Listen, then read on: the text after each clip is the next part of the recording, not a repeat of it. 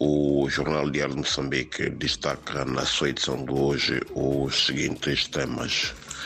Uh, Moçambique registrou ano passado 38 vítimas de tráfico humano uh, para a vizinha África do Sul, segundo, as segundo informações uh, tornadas públicas ontem pela Procuradoria-Geral da República.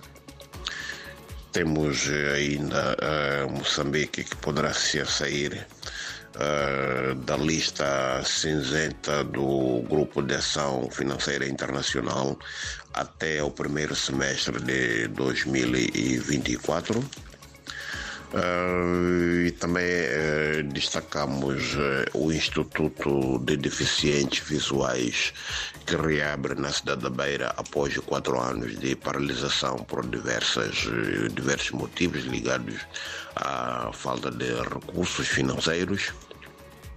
Também temos uma organização não governamental que constrói 3.720 casas eh, no distrito de Nhamatanda, isto na província de Sofala, no âmbito eh, da recuperação pós-ciclone Idai.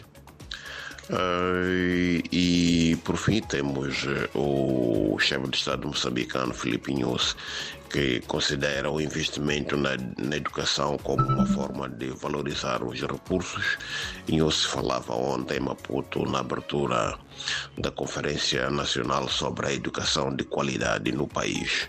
Por hoje é tudo, muito obrigado, até a próxima oportunidade.